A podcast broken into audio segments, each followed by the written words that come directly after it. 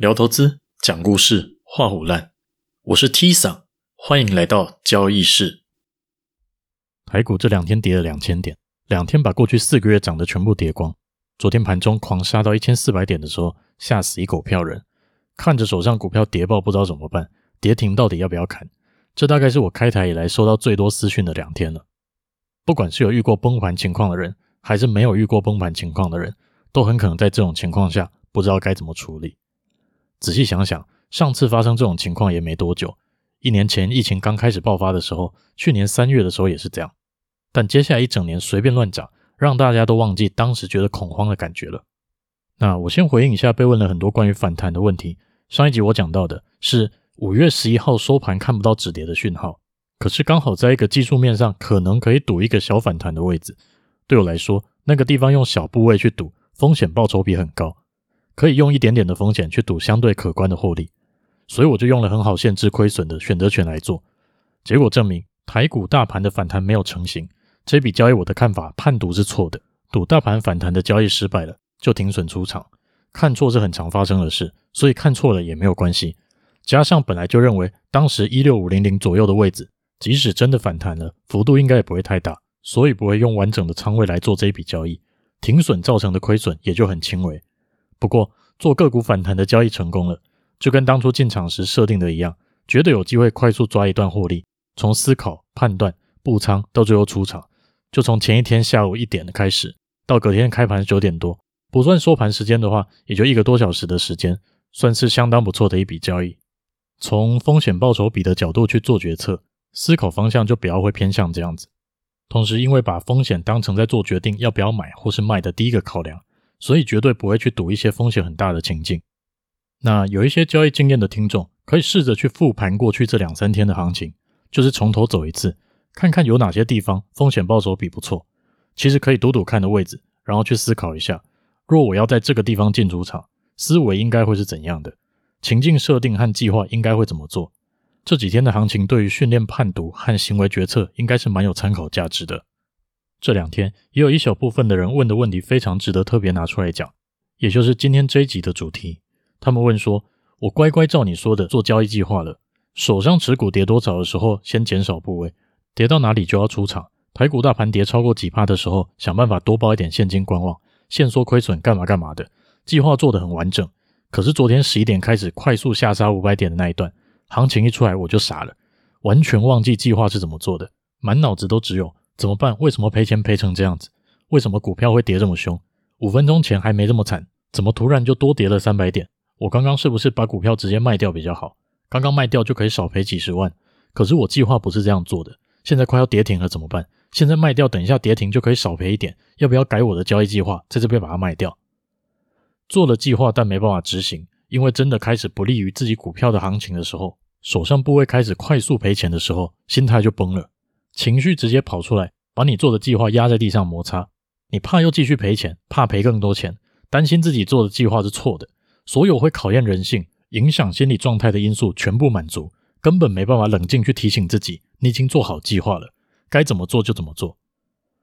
理论上来说，交易计划的重要性就是要在这种行情的时候，设法降低情绪对自己的影响，降低因为情绪乱做的情况。但当真的发生的时候，碰到这样的状况，就发现交易计划完全形同虚设，完全就是一个做了也不敢执行的计划。这种情况到底该怎么办呢？这时候大家就会叫你冷静下来，但讲这句话就跟你在跟女朋友吵架的时候叫她冷静一下的概念是一样的。他妈那么容易冷静还会吵架吗？讲得这么简单，你看那个被压到脚告人的小警察，叫他冷静他也冷静不下来啊。这个时候要恢复理智，有一个很大的重点在于去认知自己行为跟情绪的差别。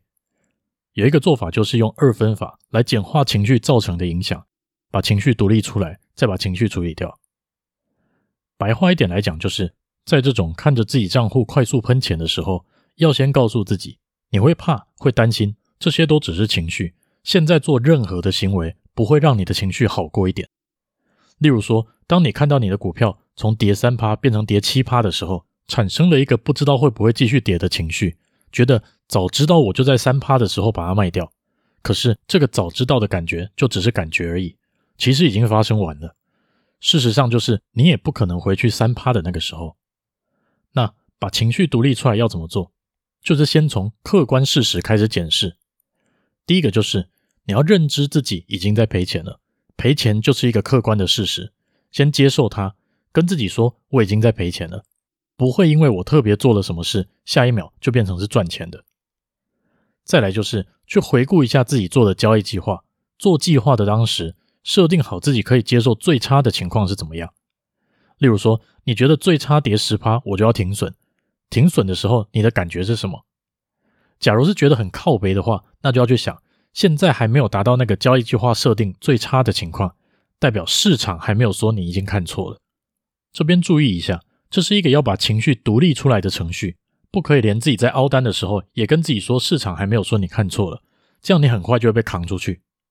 第三个步骤就是，既然市场还没有说你看错了，就代表。你现在仍然处在一个可能获利也可能会停损的阶段，只要还没有被市场证实，这些都是发生的可能而已，还没达到觉得很靠北的时候，那现在有必要产生这么大的情绪吗？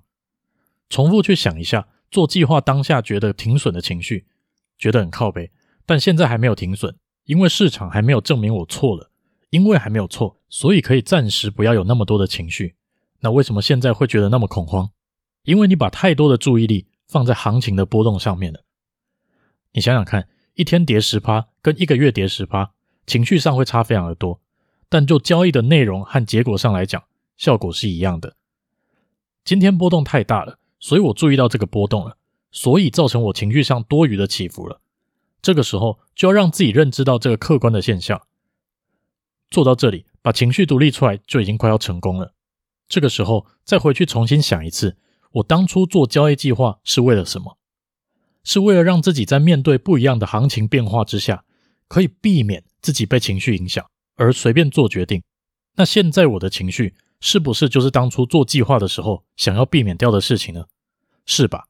做了交易计划，在进场之前，让自己认知看错的代价，认知看错会造成的感觉，然后做了这个计划，就代表你是可以接受这样看错的代价的。你也可以承受这种看错的感觉的。那现在你的情绪不就只是跟你最开始预期的情况一样吗？最差的情绪还没有到来，而且最差的情况你可以接受。然后现在的情绪是做交易计划想要避免掉的，所以你要做的事就是把情绪框起来，然后把它丢掉，而不是被情绪影响，然后不敢照着做。一步一步走到这的时候，你的情绪应该已经可以被独立出来了。这个时候你就很清楚的知道。这些恐惧、这些担心都只是情绪而已。到这边，要是还没办法把情绪隔离的话，就换第二种方法。问自己：不照着计划做会怎么样？不照计划做可能会赔更多钱，可能会做不到原本设定的盈亏比，可能会让你原本有用的交易策略失效。最可怕的就是让原本可行的交易策略变成不可行。这样你以前赚的钱，以后赚的钱都会不够你从今天开始往后赔的每笔交易。这样子是你想要的吗？因为你觉得很恐慌、很担心，怕赔太多钱，然后要牺牲掉这个交易策略，让你以后都赚不了钱吗？你就只为了要让自己安心这一次，就牺牲掉你好不容易做好的行为模式吗？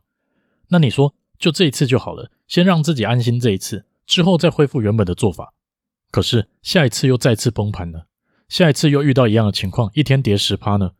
这样你会不会就习惯不照着计划做？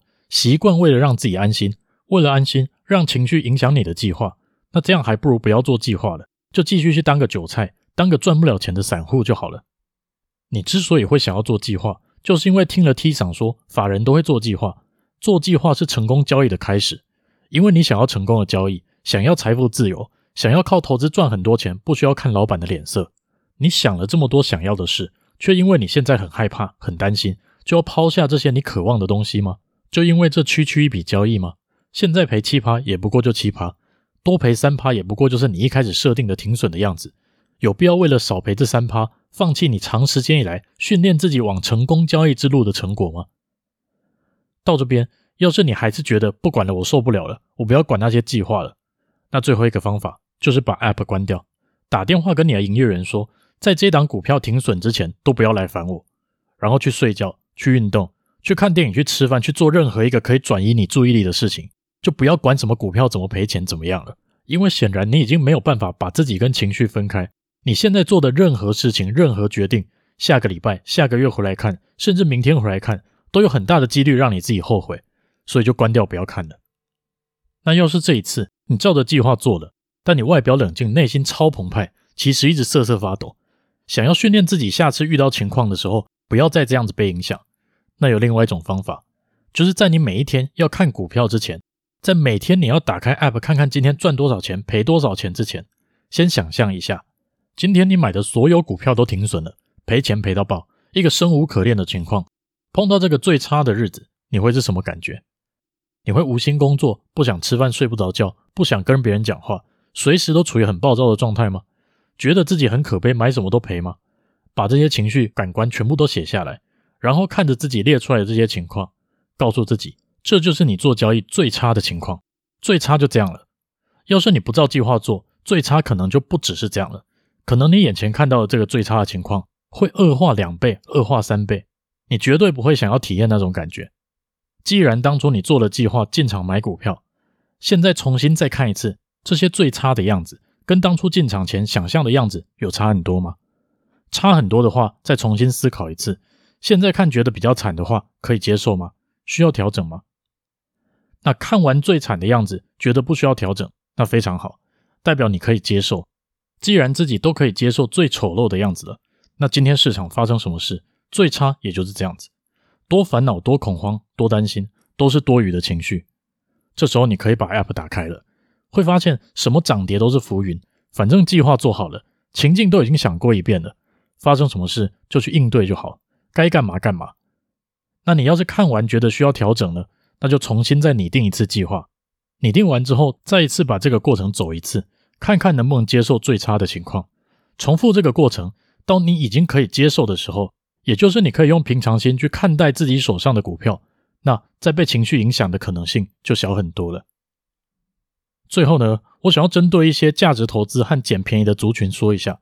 最开始我就表达过，所有能赚钱的方法都是好方法，也因为每个人个性不同，风险承受程度不同，做法自然就不一样，所以我也不会随便去评断任何的交易策略。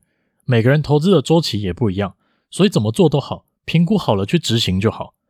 但建议还是要做一下计划，遇到什么情况该怎么应对，这样会比较有弹性一点。不过呢，针对那些鼓吹大家在这个时候多买一点的人，我真的很不以为然。这边还是先留个五秒的空档，让存股派、价值投资派不想听的人离开。好。价值投资会去评估一档股票的价值是不是反映到股票的价格上面，会去评估价值和价格的差距，去思考买进的位置划不划算。大家很爱讲的巴菲特，也不是买了股票就不卖啊，他妈搞得好像十三 F 的报告公布假的一样，加减码什么股票也不看，鬼扯一些什么巴菲特买法，觉得便宜就狂买。你用什么东西来估值？觉得现在这个时候这个价格是便宜的？你告诉我，你在这个水位叫人买进。那接下来走空头的时候，每跌一千点，你要买多少？你告诉我。你说去年三月那个时候大跌买进，接下来一整年赚翻，那你不如告诉我一下，这种情况发生过几次？那乱接刀套牢十年的情况发生过几次？要存股，要价值投资，完全没有问题。而且我在一开始就说了，有很大的可能，你乖乖买 ETF，乖乖用存股的方式定期买指数，十年后可以打脸大部分你身边觉得自己是股神的人。但不代表可以这样随便一个大幅度的下跌就乱买啊！可能下个礼拜普天同庆涨回一万八千点，你觉得你在这个大跌的时候买进跟神操作一样，这样很好啊，非常棒。但要是再跌两千点呢？你有没有思考过要怎么办？或是你自己有应对的方式？你叫别人买，别人听了他没有办法反应的话怎么办？真的是他妈大多头一堆牛鬼蛇神都出来讲的一嘴好牌，不是说在市场待久了就多了不起。我也很讨厌那种倚老卖老，整天说什么“哎呦，那是你们年轻人没看过”，多的是做得很好、很优秀的新人。但在一个大多头的周期当中，说什么价值投资、存股做得多厉害，一个完整的景气循环都没有经历完，这种都只是好小仔而已了。价投跟存股最难的课题，就是在空头的时候一片下杀，但要坚持价值回归，坚持继续买进，即使看着买进之后账上一直亏损。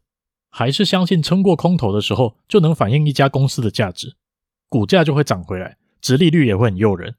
那你连个毛都没经历过，就鼓吹身边什么叔叔阿姨、同事同学同梯，在这个大跌的时候大力买进，讲得多果断多厉害。你有没有想过，这些人要是很相信你，但没有应变能力的话，之后赔钱的时候怎么办？有没有办法继续买到撑过空头？对了，反正大家赚钱赔钱，盈亏自负，死也不是我死。不讲这些，我也不会少一块肉。讲这些，说不定还会被人拿出来赞。身边一些做交易的朋友也都叫我不要淌这个浑水。但秉持一个赚钱不容易，希望接触投资的人都可以少赔点钱、少走歪路的理念，还是希望不管用什么样的方式投入市场，都要好好评估一下投资的风险，然后不要轻易相信别人，不要轻易相信任何人，尤其是那些告诉你他多会赚钱的。你看，我都只跟你说我赔了一百万美金，不告诉你我赚多少钱，因为你不知道你看到听到的这个人实际上讲的东西是不是真的能帮助到你。假设这个人真的很能赚钱，那又怎样？他讲的观念你不能接受，或是跟你原本的做法是互斥的，他讲的想法反而会影响你原本的逻辑，那对你来说就是不好的，就是有害的。可是大多数的人不是只爱看对账单，觉得别人赚钱就信他，就是对于讯息接收和判读很容易有盲点。那要是能提供不同角度，去让更多的人认知到市场会有的风险，让这些出来骗钱或是半吊子乱交的人少拐一些人，就算会得罪人，我觉得还是应该要做。好了。话讲多了，最近天气很热，大家也要记得多喝点水。就先这样吧。这里是交易室，我是 T 桑，拜拜。